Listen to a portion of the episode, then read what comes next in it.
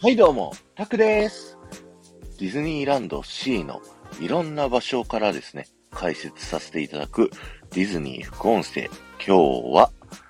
東京ディズニーランドクリッターカントリーのラケッティのラクーンサルーンの前から聞いてください。今日はですね、スプラッシュマウンテンを作ったアライグマを知っていますか？というお話をさせていただきたいと思います。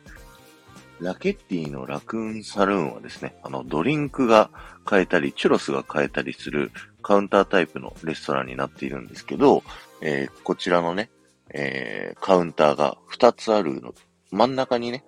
ある樽の上に乗っているアライグマ。彼がですね、ラケッティというね、えーキャラクターになっておりまして、で、彼がですね、このスプラッシュマウンテンを作ったんですよね。で、このね、クリッターカントリーっていうエリアのスプラッシュマウンテン、あそこの山はですね、もともとチカピンヒルというね、えー名前で呼ばれていたんですけど、ところがこのね、えーラケッティが、えー密造酒をね、作ってたんですよ。で、その蒸留機をね、えー誤って爆発させてしまって、で、このチカピンヒルにあったですね、ビーバーブラザーズのダムを爆発させてしまって、それ以来ですね、こちらの山はですね、スプラッシュマウンテンという風にね、呼ばれるようになったという、そういったストーリーがあります。そしてね、それに懲りたラケッティが、えー、お酒のね、密造をやめてですね、えー足を洗ってこちらのラケティのラクーンサルーンというね、お店をやらせていただいて、で、ダムを作っていたビーバーブラザーズはね、えーそのダムの破片を使って、えー向かって左手奥の方にあるね、アトラクション、ビーバーブラザーズのカヌー探検をやっていると、そういうストーリーになります。なので、この人気アトラクション、スプラッシュマウンテンができたのは、ある意味彼のおかげとなっておりますので、彼にね、素敵なアトラクションを作ってくれてありがとうというのか、もうお酒作ったのはダメだよっていうのか、それは皆さんにお任せします。今日は終わりです。ありがとうございました。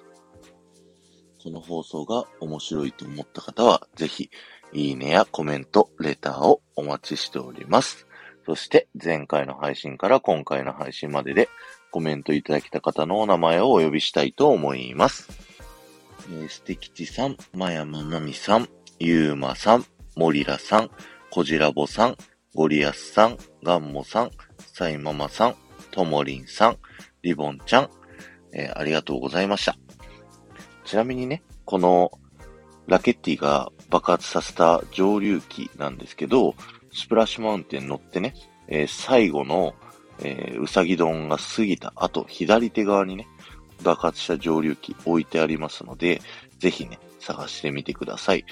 思ったよりね、あの、こじんまりしてるので、なかなか見つけにくいかもしれないですけど、頑張って探してみてくださいね。あとね、この配信は、実は、シャープ149の、えすべての元凶ラケッティというね、えー副音声を、えーリメイクして喋ってみました。あの、ゴリアスさんからのね、アドバイスで、ディズニーをね、詳しくない方はタイトルを見てね、あの、専門用語がいっぱいあると、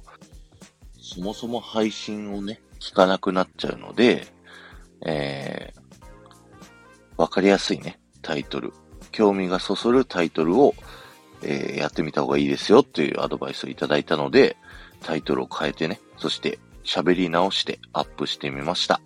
えー再生どうなるかね、えー試してみたいなと思います。ではまた